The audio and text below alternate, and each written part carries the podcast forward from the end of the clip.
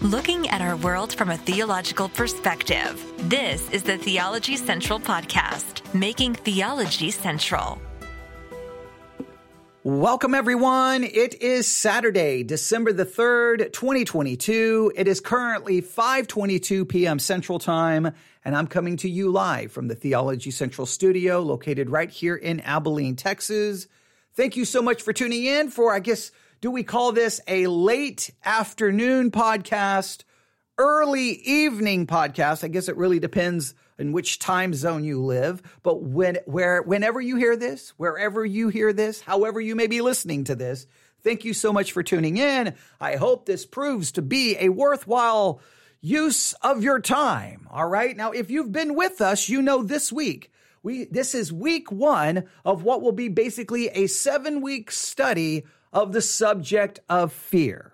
We are utilizing a modified thematic method of Bible study to study the subject of fear. So this week you were supposed to come up with six questions about fear that you were going to ask basically the scriptures, and then you were going to start searching the scriptures to answer those questions. Not five, not seven, but six questions. Six questions about fear.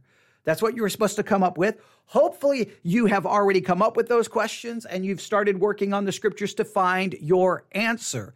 Please, if you have any problems, difficulty, or questions in regards to this modified thematic method or just any, any difficulties you're finding, email me newsif at yahoo.com, newsif at yahoo.com, and I will do everything I can to assist you, even if that means turning on the microphone five, six, seven times and doing seven hours of teaching I will do that, whatever we can do to help you have a biblical understanding of the subject of fear.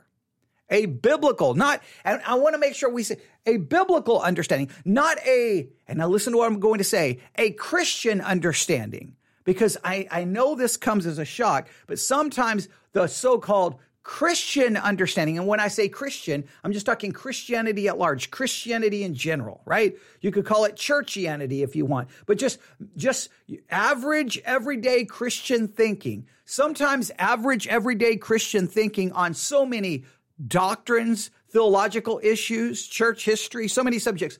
It's not biblical in any way, shape, or form. And I know that's hard to believe, but it's just the facts. It's just the truth. So the subject of fear, you can ask lots of Christians about it. They have lots of thoughts, lots of opinions, but uh, is it biblical? Hopefully by the time you're done with this seven and this seven weeks of study, you understand the subject of fear in the most biblical way possible. And maybe it will challenge some of your firmly held ideas that you developed not so much from scripture, but from, well, Christianity or churchianity or whatever name you would like to give it. So I really, really hope it will be beneficial, but I want to do anything I can to help you. So email me. If you did come up with your six questions, please email them to me. Newsif at yahoo.com. Newsif at yahoo.com. We are going to compile a PDF where we put, uh, a, uh, well, probably every, probably all the ones I receive, uh, just a list of all the questions. We're not, we're going to leave your name off of it. Your name won't be in it. It'll just be your questions. And here's the reason why because then I can post that PDF and people can go, oh, wow, I never thought of that question about fear.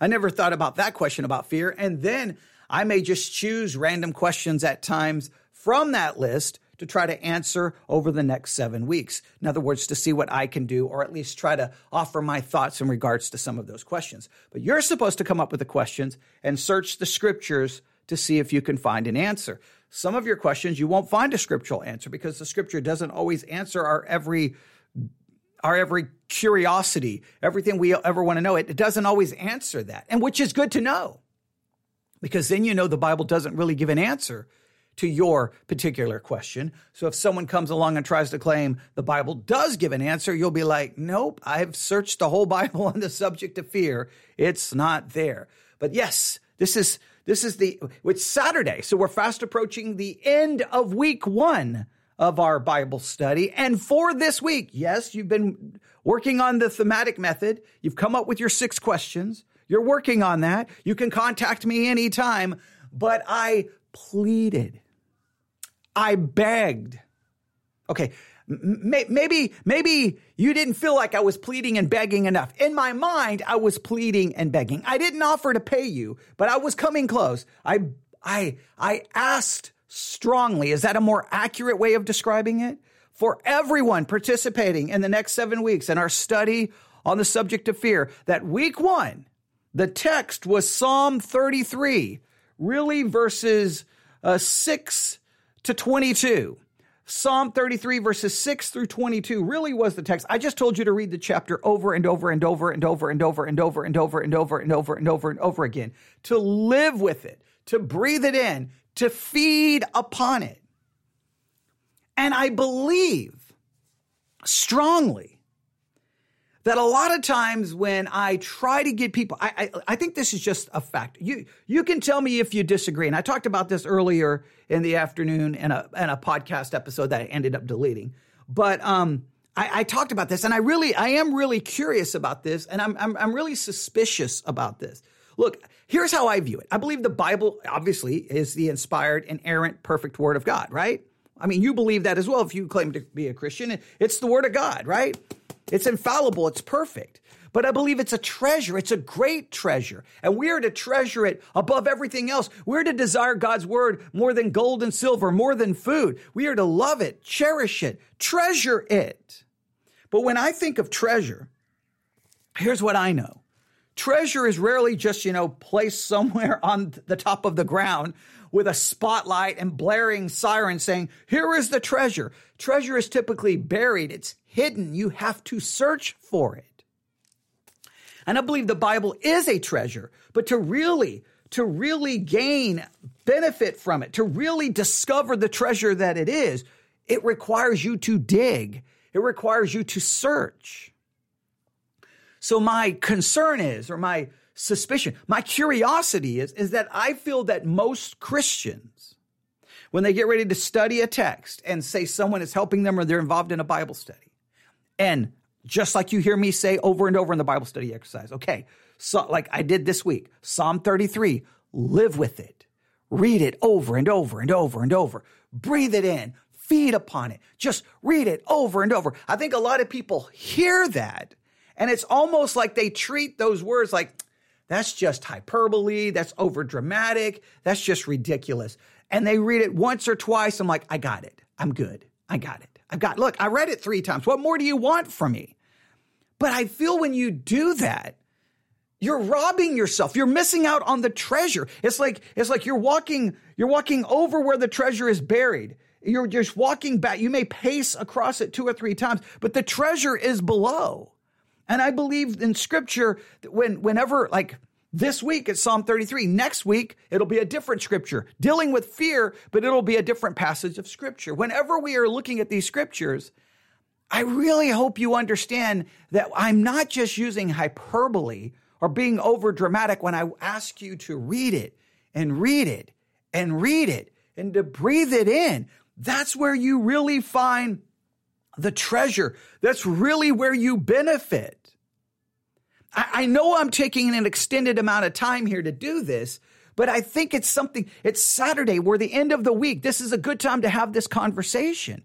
How much time did you really spend in Psalm 33 this week? I mean, I need you to be just brutally honest with yourself. How many times did you even read it? And when you read it, did you just like, okay, the end. All right. Uh, okay, I got it. I got it. I've read it three times. What more does he want? Don't, it's not even about me. It's for you. You had, you had a week to spend time in Psalm 33. Next week, we'll be moving on to a different passage. Starting tomorrow, we'll be on to a different passage. D- did you, did you really drink in Psalm 33? I, look, scripture, or, or, let me state it this way Bible study. I mean, this whole podcast series, Bible study exercise. The goal is to try to get you involved in actually doing it. I've said it a million times. Some of you know what I'm getting ready to say. Bible study is 99.9% observation. It's just observing what's in the text, but it's good observation.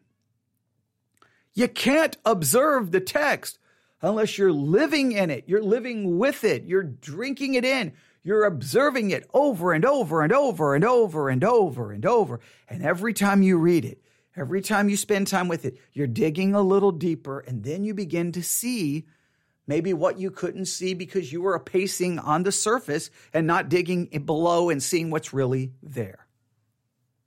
All right, so please, when for the next, well, not just the next seven weeks, all of 2023, all of 2023, when we do, we start, you know, a whole new year of Bible study exercises, right? Trying to do a, a new Bible study exercise every week. I hope you just understand this important principle of living in the text, living in the text, okay? And I know some of you like, just get to the point. Well, right now, that's the point I want to make.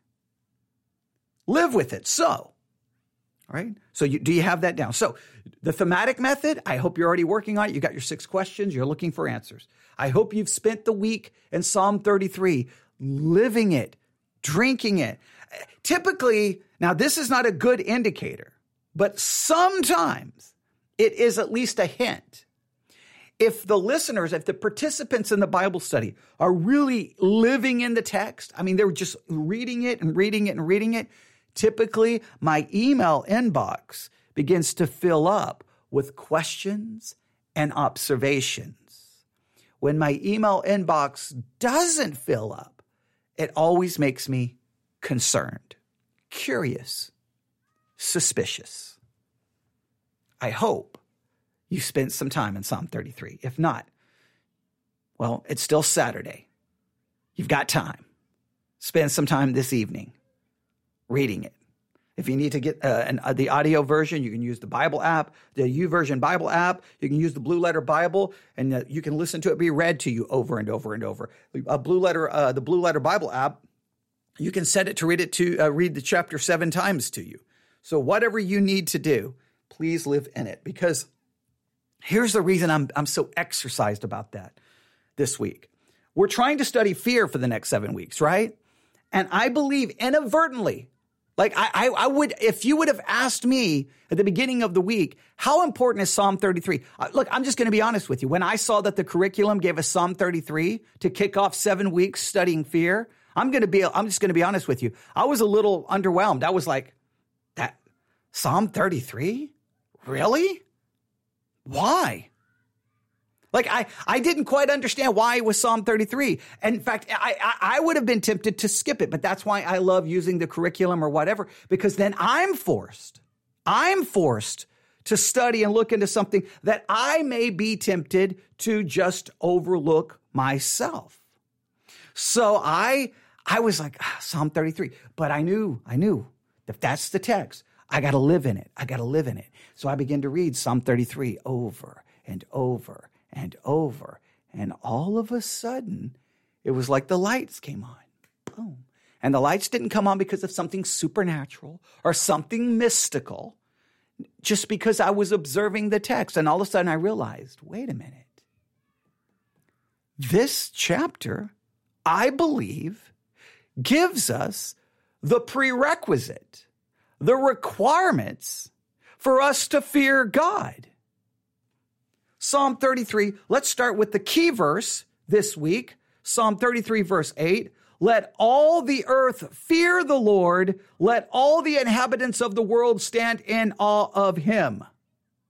Let all the earth fear the Lord. Let all the inhabitants of the world stand in awe of him. Now, there's many things I've already said this week about that verse. I'm not going to say them right now for time's sake because my intro went long, but I, that, that intro is very important to what I want to establish here. Okay, so just listen. When I looked at that, I'm like, wow, okay, so the whole world fears the Lord and everyone's standing in awe of him. And I asked the question, what would that look like? And then what does that mean for me? Okay, we, we've talked about all of that. But then I started thinking about, you know, it's so easy. And I've heard millions of sermons. Fear God. It's the beginning of wisdom. It's the beginning of knowledge. Here are the, here, and, and then it almost tells you like what the fear of God looks like, but they don't really tell you how to fear God. It's just basically, you must fear God. And if you fear God, then this will be the results. You'll be obedient to scripture and it'll just give you like three or four supposed signs to prove that you fear God. They don't really tell you how to do it. They just tell you, you must do it. You must do it so that you can have knowledge. You must do it so that you can have wisdom. The fear of the Lord is the beginning of wisdom, the beginning of knowledge. So fear God. And if you do fear God, you will hate evil, you will be obedient. They'll, they'll give you three or four signs, and then that's the end of the sermon. But I, I don't, I've never been comfortable with that. Because what does it mean just to tell me fear God? So I, I would go, what am I supposed to do to fear God? How am I supposed to fear God? I mean, I know I'm supposed to, but how do I just make that? Okay, all right, I close my eyes. Okay, come on, fear God. All right, all right, I'm trying. Fear God. Okay, I'm trying really hard. Oh man, okay, all right. Slap myself a couple times. Come on, fear God. You can do it. You can do it. You can. All right, all right. Throw some water on my face. You fear God. I know you're saying that's ridiculous, but I'm saying you're never really given exactly how it's supposed to happen. So the more I read Psalm 33, I'm like, wait a minute, wait a minute, wait a minute. I think this is giving me kind of the prerequisite. Think about university, right? Think about college.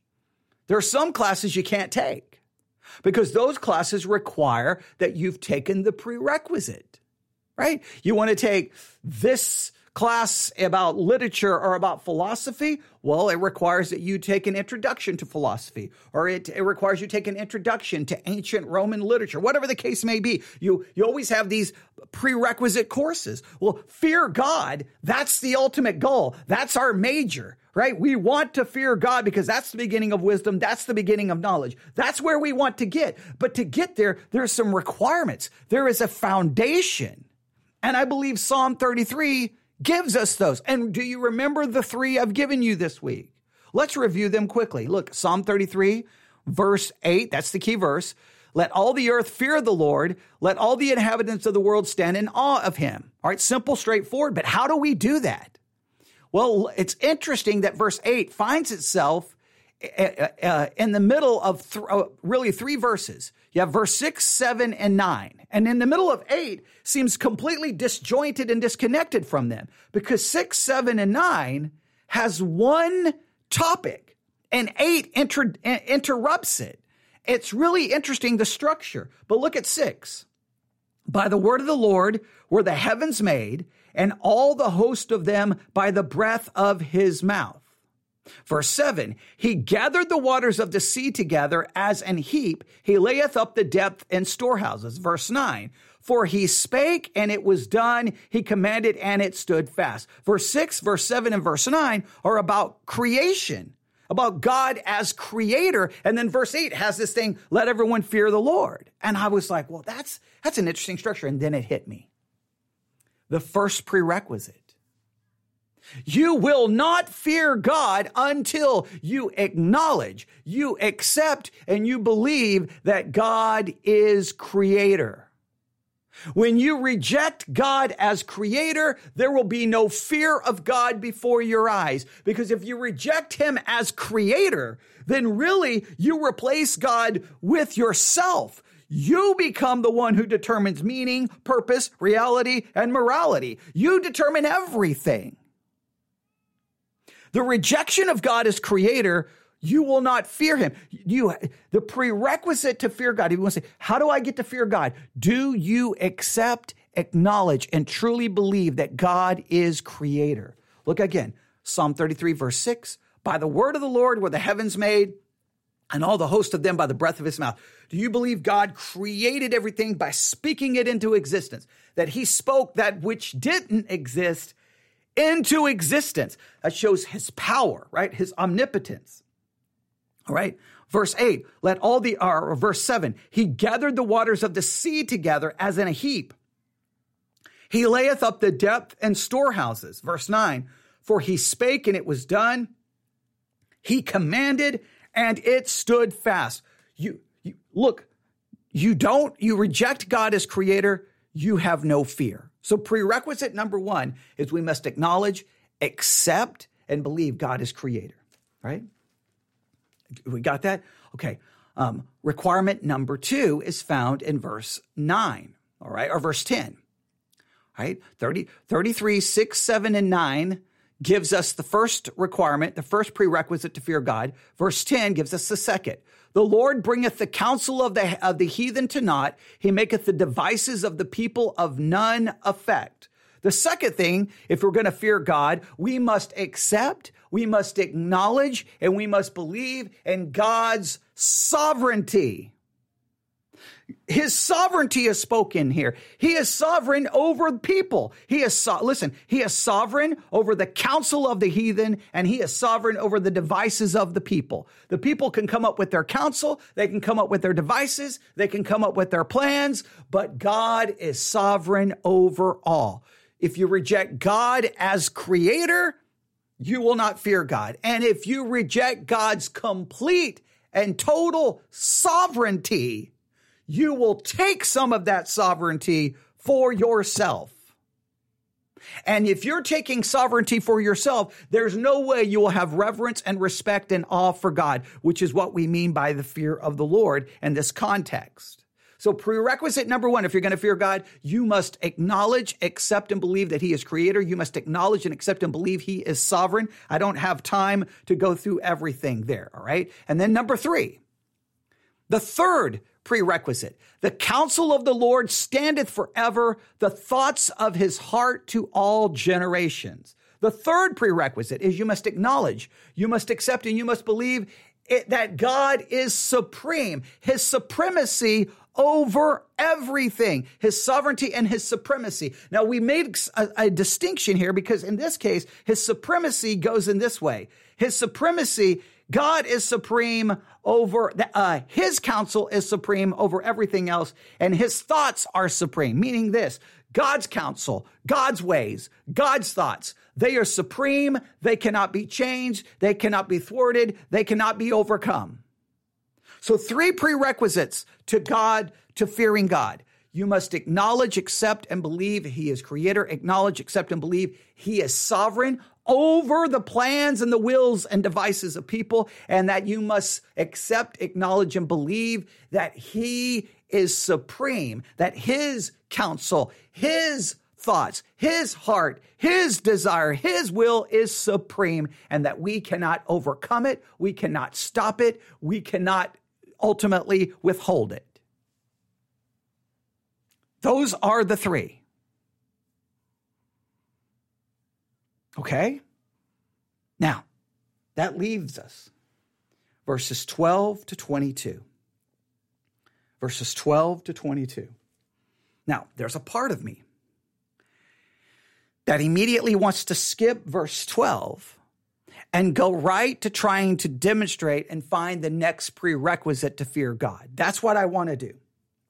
But we have a slight interruption here because we have verse 12, which really, really, really, really, really, really has to be dealt with. We've really got to deal with verse 12. We really have to deal with it, okay? And I hope, I, I, know I repeated those three, but I don't apologize for it because I feel like Psalm 33 is not getting the attention it needed this week. So I'm going to repeat myself as much as I need to to ensure that everyone walks away understanding how significant this is. We all know we're supposed to fear God. We all know it's the beginning of wisdom and knowledge. Well, how do you do it? Well, though I give you three prerequisites. I'm going to give you a fourth before this is over, but we got to deal with verse 12. All right? So here we go Psalm 33, verse 12. Blessed is the nation whose God is the Lord, and the people whom he hath chosen for his own inheritance. Now, this is a very famous verse. You should look up sermons on this verse. And it would be interesting what you would hear. I cannot give you a percentage, but I know there will be many sermons that will be preached something like this. Typically, here in the United States of America, I don't know how this shows up in other countries, but here in America, it, it says this Listen, this nation will not be blessed if God is not the Lord. If we truly want to be blessed, then we, God has to be the God of this nation. God has to be the Lord of this nation. And it's your responsibility and my responsibility to make him God, to make God the Lord of this nation. And how do we do that? And then typically it's about fighting some culture war, fighting same-sex marriage or fighting this or fighting this. And, and we're going to stand against this and we're going to try to boycott this and we're going to, we're going to fight against this. We're going to get people elected and we're going to vote the Democrats out. And we're going to stand against critical race race and, and we're going to make God the Lord of this nation and then we will be blessed. In other words, they make it about something we're supposed to do, which is the most mind boggling thing I've ever seen in my life because Psalm 33 verse 12 has nothing to do with what we do.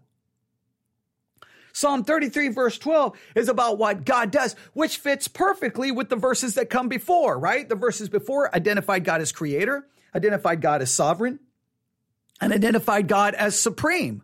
So why would verse 12 turn into what we do? It's not about what we do. It's about what God has done. And specifically, this verse has nothing to do with America. This is about Israel. Look at it carefully.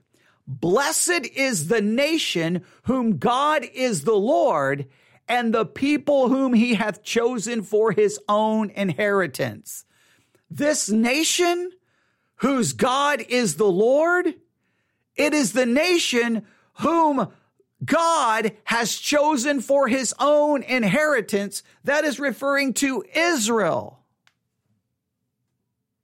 This is a passage not about what we, it's not a passage calling us to do something. It's a passage reminding Israel that God is the Lord. They are blessed because God had chosen them. He did not choose them because they were the more godly, wise, holy, strong, smart, intelligent. He chose them in spite of them being sinful, rebellious, a stiff necked people, prone and turning to idolatry every time they turn around. But God made a promise. God made a covenant with them, and He will keep that promise and keep that covenant. I don't believe it's been taken from them and given to the church, but God will fulfill His promise to Israel in the future at some point in time because it's based off His sovereign election.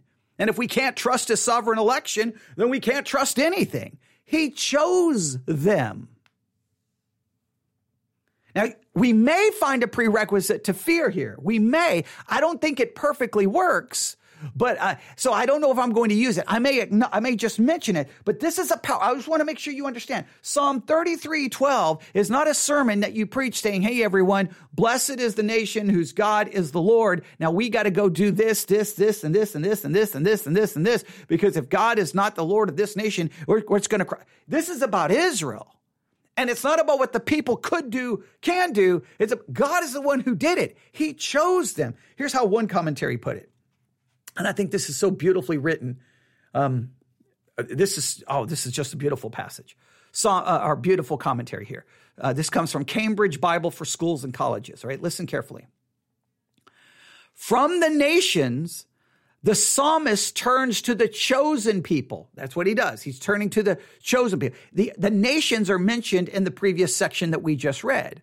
Let all the earth fear, fear God. He talks about the heathen. So the other nations are mentioned in the previous section. But verse 12 to, to 19, it's clearly about Israel. It's about Israel. So listen, Jehovah's care for Israel constitutes his special claim on their praise. Now listen carefully. Happy or blessed the nation, which is the particular object of the choice and care of the omniscient observer of men. They are blessed because they are the particular object of his choice and care, the omniscient observer of men. Now, that phrase, omniscient observer of men, oh, this is going to become key to finding our next prerequisite to fearing God. But in the meantime, we just got to fix 12 here. We got to fix this verse because it's been abused in too many sermons. Blessed is the nation whose God is the Lord, is not because the nation made him Lord it's because God chose the people. God chose them. He made a covenant with them. God, think about this way. God, in a sense, is my Lord as a person, not because of what I did, not because of what I do. He is God and Lord because he chose me before the foundations of the world. He elected me. Then he, in, in his sovereign will at the, at the appropriate time, use the effectual call to draw me to him to save me. when, when Christians say we have to make him the Lord, no, no, he is the Lord because he chose me, purchased me, bought me for himself. I belong to him because he bought me. I can't make him Lord. If I'm making him Lord, then guess what? Then I'm the Lord because I'm doing the making, hmm. right? No, He is my Lord. He is my God. He is my Lord because He sovereignly elected and chose me. This nation is Israel and God chose them. That's why they are blessed. I don't know how this, this passage gets turned into a sermon about, hey, we're not going to be blessed unless God is the Lord of this nation. And so we need to do, we got to, we got to do this. We got to fight for this. We got to fight for this. We got to, what are you talking about? This is for Israel. It's not for us. Israel was chosen by God. God made a covenant with Israel. That's who this is about. We, we can't just, it's just weird how people handle scripture, but this is, this is a, an abomination. Now, here's the thing. I could take this verse and could say, okay, this is about Israel, no question. It's about God choosing them, no question. All of those are facts, they're biblical, it's grounded in truth. And I could say, well, wait a minute, I could apply this some way to me, right? I could try to do this, and I just don't think, think this works, but listen to me. I could say, well, a prerequisite to truly fearing God is to acknowledge, accept, and believe in God's divine election. Now, this would fit the previous verses, right? This would fit everything. Hey, let the whole earth fear God. Psalm 33, 8. Well, how does the whole earth fear God? Verse 6 and 7, we have to accept, acknowledge, and believe Him as Creator. Verse uh, 10, we have to accept, believe, uh, uh, we have to accept, acknowledge, and believe his sovereignty because he is sovereign over the uh, the counsel of the heathen and over the devices of people. And then number three, we have to see that he, his counsel, his thoughts are supreme. The supremacy of God's counsel and thoughts, we have to acknowledge, accept, and believe it. Verse 11. And then verse 12 goes to his sovereign choice. So there's a part of me that wants to say, hey guys, if you, you cannot fear God until you accept, acknowledge and believe in God's divine election. I want to say that. It fits it fits the text. It fit, fits the context. But here's where I'm a little apprehensive. I'm a little apprehensive. Because I have known people who don't believe in the doctrine of sovereign divine election. They reject it.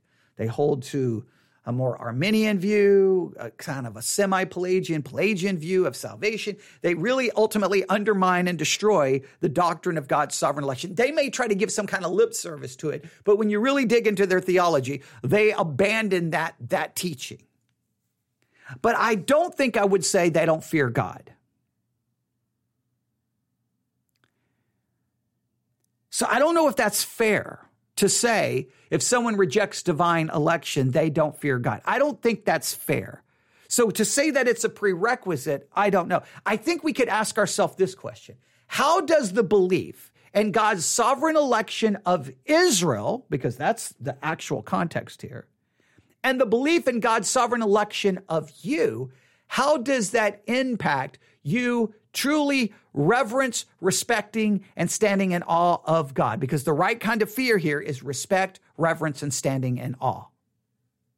Now, I don't know if you can truly stand in awe of God until you realize God sovereignly chose you. God saved you. You had nothing to do with it. You didn't make a decision for Jesus because you were smarter or because you were willing to be honest or, or, or, whatever motivation you think that came from you to decide to follow Christ. I think when you truly see that you were helpless, you were dead, you did nothing, but God chose you not because you're smart, because you're godly, or because you will be, but because He sovereignly chose you before the foundations of the earth. I don't know. I think that creates a true reverence and respect and standing in awe of God. So maybe it is a prerequisite. And, and, and but I would just ask you b- belief in the fact that God sovereignly chose a nation, Israel, and then he is going to keep his covenant with them in spite their, of their failures. Does that give you a greater sense of reverence, respect, and awe of God? And when you consider divine election as it applies to us, to you as a believer, does that give you a greater sense of reverence, respect, and awe of God? I'm going to leave it as a question instead of being dogmatic about it because I don't want to say that those who reject, I don't want to say that those who don't believe, like they be, believe Israel's been set aside, like the amillennial, they believe Israel's been set aside, and those who reject sovereign election in us, I don't want to say that they don't fear God. But I am curious how those teachings about God's sovereign election of Israel and sovereign election of us do you believe it creates a greater sense of reverence, respect, and awe of God? I think in some ways it has to. I think in some ways it has to. But the main thing that we cannot do with Psalm 33 12 is turn that blessed is the nation whose God is the Lord into some kind of, you know, get out and vote, you know, stand against the woke crowd. It, it's not that. It's, it's like, Blessed is the nation whose God is the Lord. And how does God, how does a nation find God as their Lord? Not what they do, but what God did. How, did, how do I find myself having God as my Lord? Not because of what I do, because of what He did before the foundations of the earth in eternity past when He sovereignly chose me. That gives me greater reverence, respect, and awe. I'm going to say, in some ways, divine election, that that doctrine is um, is I'm gonna I'm gonna kind of go with somewhat. It's a prerequisite to fearing God. We have to acknowledge, accept, and believe in divine election as almost a prerequisite to truly having respect, reverence, and awe for God. I, I am gonna le- I'm leaning in that direction. I won't be dogmatic, but I think it's an important one. I think it's an important aspect of it. All right. Now, are you ready to look at the rest? All right, here we go. I know we've done a lot of I know we've done a lot of review. I know. Just stay with me here. Just stay with me, okay? All right, here we go. I'm going to read the next couple of verses and I'm going to emphasize specific words. And I really want you to see if you can catch on to this. Are you ready? Here we go. Psalm 33, verse 13. Look, notice this. The Lord looketh from heaven. Note the word looketh, circle it. He beholdeth, circle beholdeth, all the sons of men. Verse 14. From the place of his habitation, he looketh upon all the inhabitants of the earth. He fashioned their hearts alike. He considereth all their works. Please note, he beholds, he looks, he considers. He, be, he looks, he beholds, he considers. And he looks and he beholds and he considers everything. He considers the person and he considers their, their works. Now, when it says he looks, understand it's referring to God in a way that we can understand, we can grasp. But when it says he looks and it beholds, it is referring to God's absolute complete knowledge, his omniscience, God's omniscience. And if we look up the definition of omniscience, omniscience is the state of knowing everything, the notion of divine omniscience or omniscient. God is omniscient. It is his divine omniscience that we are beholding here, we are seeing here, we are being told about in Psalm 33. We are being told God, in a sense, he looks, he, and, and just understand, he doesn't have to look to see, he already knows. He, his knowledge is complete before the creation of everything. He's omniscient. It is his divine omniscience, God's omniscience. Now, this is important. I believe this is a prerequisite to fearing God. If we're truly going to have reverence and respect and awe for Him, we have to accept, we have to acknowledge, and we have to believe that God is omniscient. We have to believe in God's omniscience. We have to. If we reject God's omniscience, We replace his all knowing with the weird idea that we are all knowing. Now, we would never say that, but we act like we're all knowing. We think we know everything about everyone, about everything. We think we're right. We, it leads to arrogance and pride. But when you realize, wait, God is omniscient. I am not. God has an omniscience that I, I, I don't have anything close to that. Then guess what? That should humble us. So, what are the prerequisites to fearing God? An acceptance, an acknowledgement, and a belief in Him as Creator. And number two, an acceptance, an acknowledgement, and a belief in His sovereignty. Number three, an acceptance, an acknowledgement, and a belief in his supremacy, the supremacy of his counsel, the supremacy of his thoughts, the supremacy of what he desires. And next, there is at least a connection, I believe, in fearing God with an acceptance, an acknowledgement, and a belief in God's sovereign election of Israel and God's divine election of us. That should lead to reverence and respect and awe. And next, the, the prerequisite to fear God is an acceptance, an acknowledgement, and a belief that God is omniscient or in God's omniscience. When we see God as all knowing, that has to give us a sense of reverence, a sense of respect, a sense of, of awe. I don't know if you've ever been in the presence of someone who has like a, a genius IQ someone who just knows everything about a subject. I mean, they know it inside and out, and you just stand there kind of like, how do you know all of this? There's a little bit of reverence, there's almost an awe. Imagine standing before a God who knows everything, who has never learned anything, who has always known everything. We cannot even comprehend omniscience. We cannot even begin to even we have a hard enough time saying the word, or at least I did, I did earlier today. We, we, we, we have issues with even comprehending it.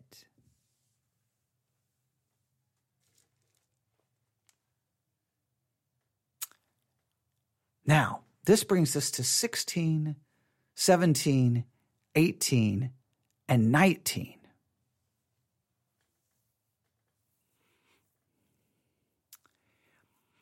Up to this point, it's very simple, very straightforward. And again, just please note, let me go to verse 13. The Lord looketh from, be, uh, from heaven, he beholdeth all the sons of men. From the place of his habitation, he looketh upon all the inhabitants of the earth. He fashioned their hearts alike. He considereth all their works. He, it's that he is, he sees this. He sees everything. He knows everything. He's aware of everything. And when you know that God sees everything about you, knows everything about you, knows your heart, your thoughts, your words, your deeds, then you are confronted with his omniscience, which should bring about a godly fear of reverence, respect, and awe. All of that seems pretty straightforward, but then verse 16, 17, 18, and 19 leaves me a little bit perplexed. All right, so here we go. Verse 16. There is no king saved by the multitude of an host.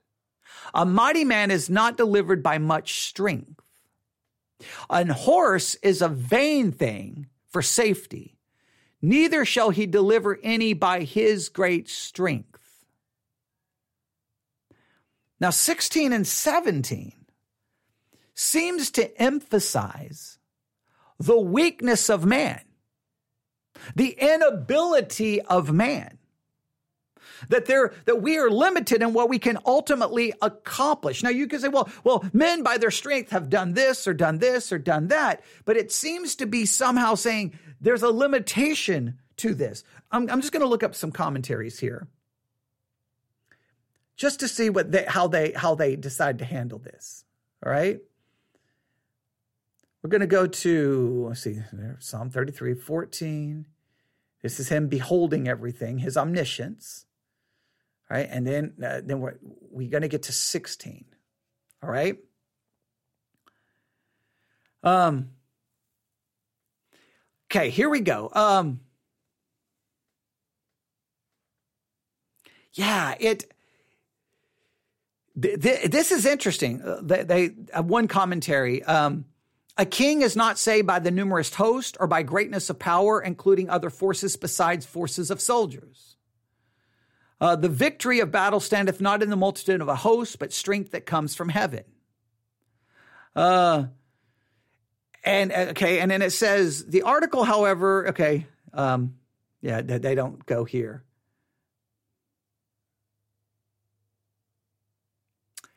Um, that's not very much help. Okay. Um,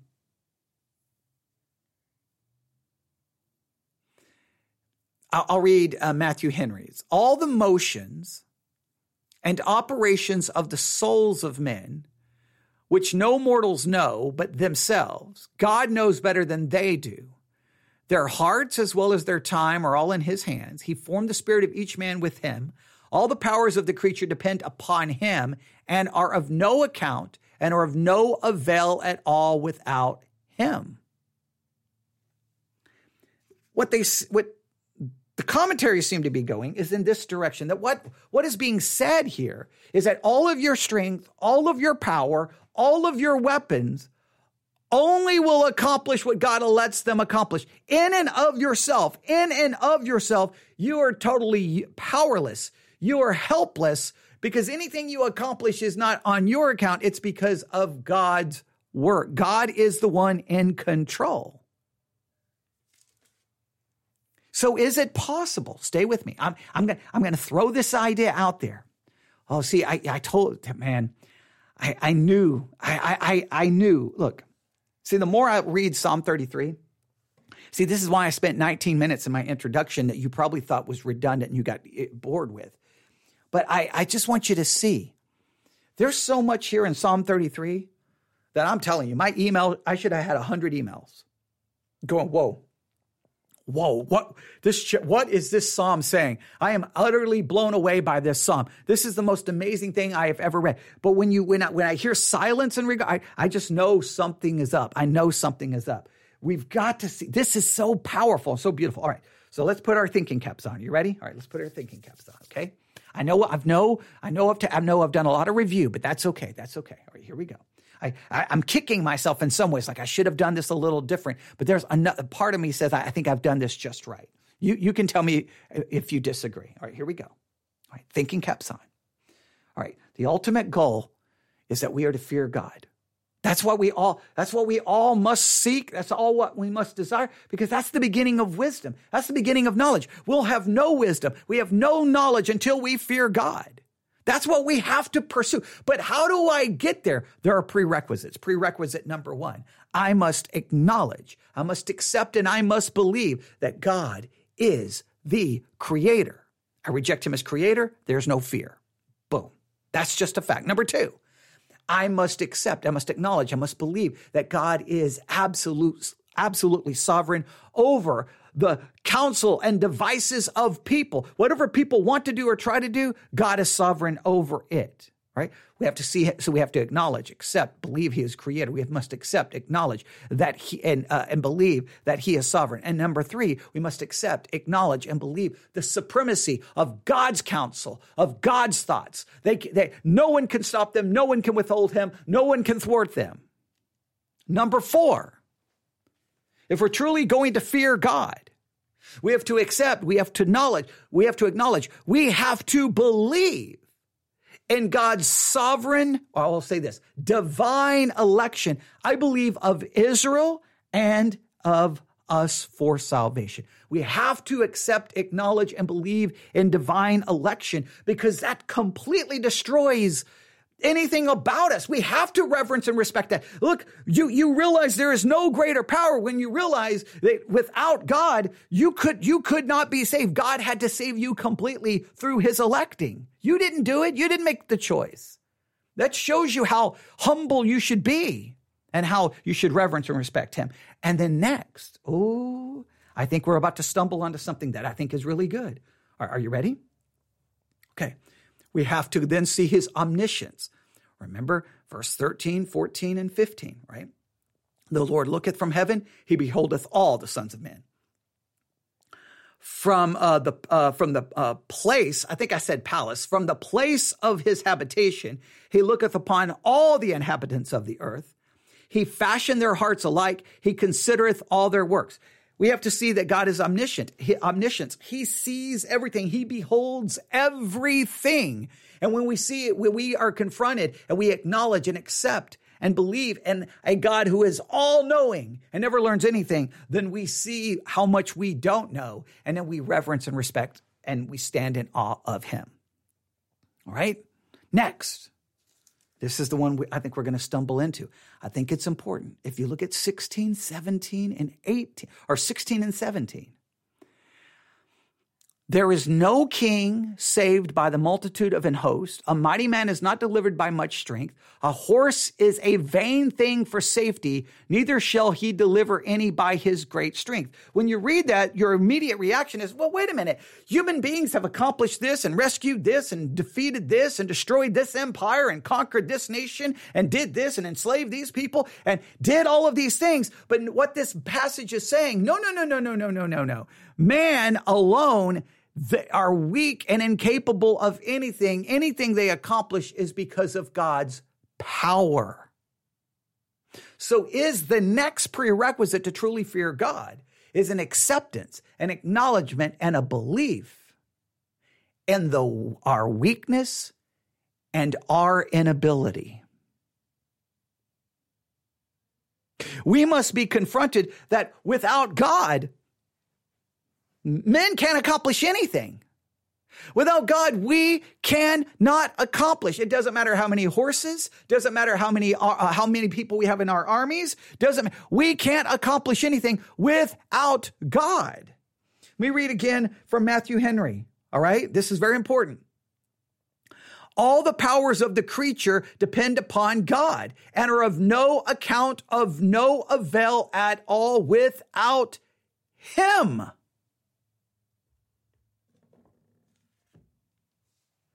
We believe we can do it. I can do it. We can do it. I can do it. But we can't do anything. God is the one who accomplished it through us, whatever his purpose is. This is literally taking, it doesn't matter. Just look at anyone in the earth. Whatever they do, it's not, they do it somehow because God allows it. God, God is somehow working in it. It's beyond our comprehension. Now, this raises serious, serious, serious questions, right? Because if God, if everything ultimately God is given credit for because he's the one working in it, well, then why doesn't he just work in us to be perfect? And I mean, we, we could, there's so many questions we have here. I understand. I got, I got major issues here, but this seems to be clearly saying, hey, you, because I mean, on one hand, we look at what the, uh, people throughout history have done, right? Uh, wars, victories, empires, great discoveries, great inventions, great accomplishments. But this is saying, no, no, no, no, no, no. I mean, read those words again. This is this is so profound. This is so profound. Read it again. Um, he, uh, verse 16, there is no king saved by the multitude of an host. Are you telling me no king has ever been saved by a multitude or by an army? That doesn't make any sense. A mighty man is not delivered by much strength. Are you telling me a mighty man has never been delivered by strength? A, a, a horse is vain thing for safety? Neither shall he deliver any by his great strength. Wait a minute. That, that doesn't make any sense. What it is saying is people do these things, but the only reason they do them is because God has sovereignly chosen for it to work this way. God is the one involved. God. Now, this raises serious questions, serious, troubling philosophical questions that I don't have the answer to. Well, why would God allow them to do that because what they did was horrible and evil. I don't have the answer to that. This places everything right at the at the doorstep of God. It places everything at his feet. I'm going to read Barnes' uh, notes of the Bible. There is no king saved by the multitude of a host, by the number of his armies. His safety, however numerous and mighty may, uh, uh, may be his forces, is in God alone. He is a great protector. Whatever means men may use to defend themselves, the most numerous and the best organized armies cannot secure a victory. It is, after all, wholly in the hands of God. A wasting sickness in a camp may defeat all the plans of war, or success in battle may depend on contingencies with no commander could anticipate or provide against. So basically, he's saying that that whatever men, what God is the one at work. Oh, I mean, this melts my brain. There's so many negative philosophical implications from this. But to truly fear God, we must accept, we must acknowledge and believe that He is creator. We must accept and acknowledge and believe that He is completely sovereign over the counsel and devices of man. We must accept and acknowledge and believe that His that God's counsel, His thoughts, are supreme. No one can withhold them, stop them, or thwart them. We must accept, we must acknowledge, and we must believe in God's divine election of Israel and of us for salvation. If we're going to fear God, we must accept, acknowledge, and believe that He is omniscient. We must believe in divine omniscience. We must. And then we must accept, acknowledge, and believe in our weakness and limitations, and we can do nothing without God.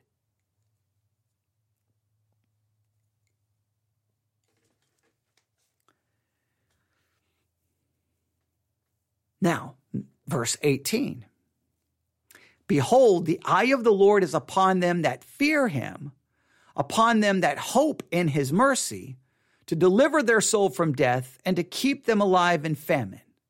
Our soul waiteth for the Lord, he is our help and our shield. For our heart shall rejoice in him, because we have trusted in his holy name. Let the mercy, O Lord, be upon us, according as we hope in thee. This seems to indicate, and this raises serious questions. I think primarily it's focused on Israel. That's the context here. God, on, because of his omniscience, he already beholds everything. This is him. Somehow, when we fear God, he's beholding us. This isn't some kind of a special way, right? In other words, when we behold him, it places us in a different relationship with him? I, I don't, what do you want to do with the rest of the chapter?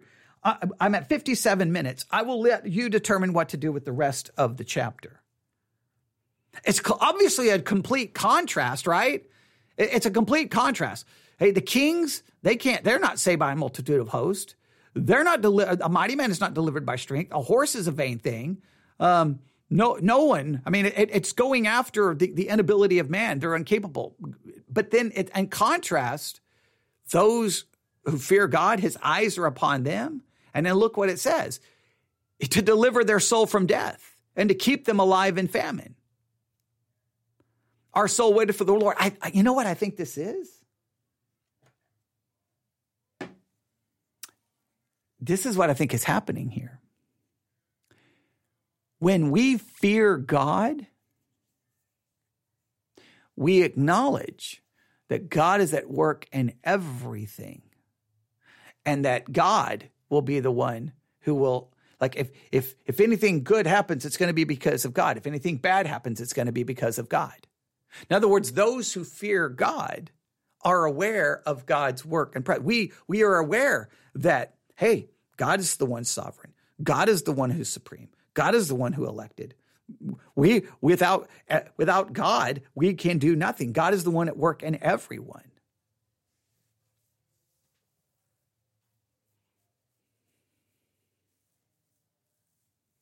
I think those who fear God perceives everything different.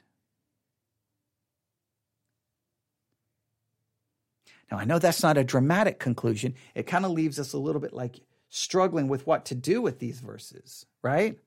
But please note, verse 20, our soul waiteth for the Lord. He is our hope, our help, and our shield. For our heart shall rejoice in him because we have trusted in his holy name. Let thy mercy, O Lord, be upon us according as we have hope in thee. When you fear God, you have a God conscience, a God consciousness. You are conscious and aware of God. You perceive God in everything. I could flesh that out a little bit more, but I'll leave it for you to struggle with. So, in conclusion, Psalm 33 gives us this great idea. Wouldn't it be wonderful, basically, if the whole world feared God and everyone stood in awe of him? That sounds great, but what, what's required for people to fear God? Number one, we must accept, acknowledge, and believe he is the creator. He created. Number two, we must accept, we must acknowledge, and we must believe in his sovereignty, right? He is sovereign over the counsel and the devices of man. Number three, we must accept, we must acknowledge, and we must believe in the supremacy of God's thoughts, of God's counsel. No one can withhold it or thwart it. They will stand forever, they will endure forever. Next, we must if we're going to fear God, a prerequisite, we must accept, acknowledge, and believe God's divine election of Israel and his divine election of us. That will lead us to reverence, respect, and awe him, uh, being on him. Next, if we're going to fear God properly, we must accept, acknowledge, and believe in God's omniscience, that he is omniscient. He knows everything and he has. Next, if we're going to fear God properly, we must accept, we must acknowledge, we must believe in the reality of our weakness and inability, and that nothing happens apart from God, or that anything happening apart from God is weak and useless. And then the last part, I think, really kind of demonstrates the thinking of someone who actually fears God.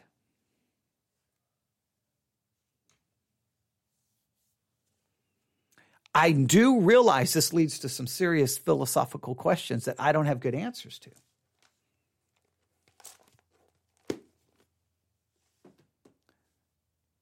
Contact me, newsif at yahoo.com, newsif at yahoo.com. That's newsif at yahoo.com, newsif at yahoo.com. I think that was a good hour of study.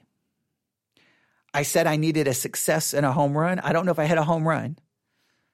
Come on, I think that's at least a double or a triple, right? I mean, come on, right? Okay, right? I, I mean, that had to be at least worth a touchdown, right? At least one goal, right? I mean, whatever sports metaphor I can come up with, right? That had to be at least one basket, right? All right, I'm going to say it was okay, but I would love your feedback. Newsif at yahoo.com. Newsif at yahoo.com. It's now 6:24 p.m. Central Time here in West Texas. Saturday is fast coming to an end, and that will end this week's Bible study on Psalm 33 and the subject of fear. But it won't, I mean, I'm saying it will end our study on Psalm 33. It will not end our study on the subject of fear. We have six more weeks to go. We'll have a new passage of scripture tomorrow, a new focus. Don't forget your six questions for the thematic method. Keep working on that.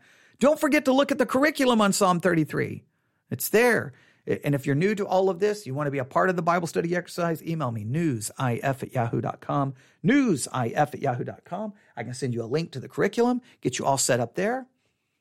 Uh, the uh, and just listen to the episodes, do the homework, and you can email me and send me your homework, your questions, your your struggles, your observations. Newsif at yahoo.com. And for everyone else, I, I hope to hear from you.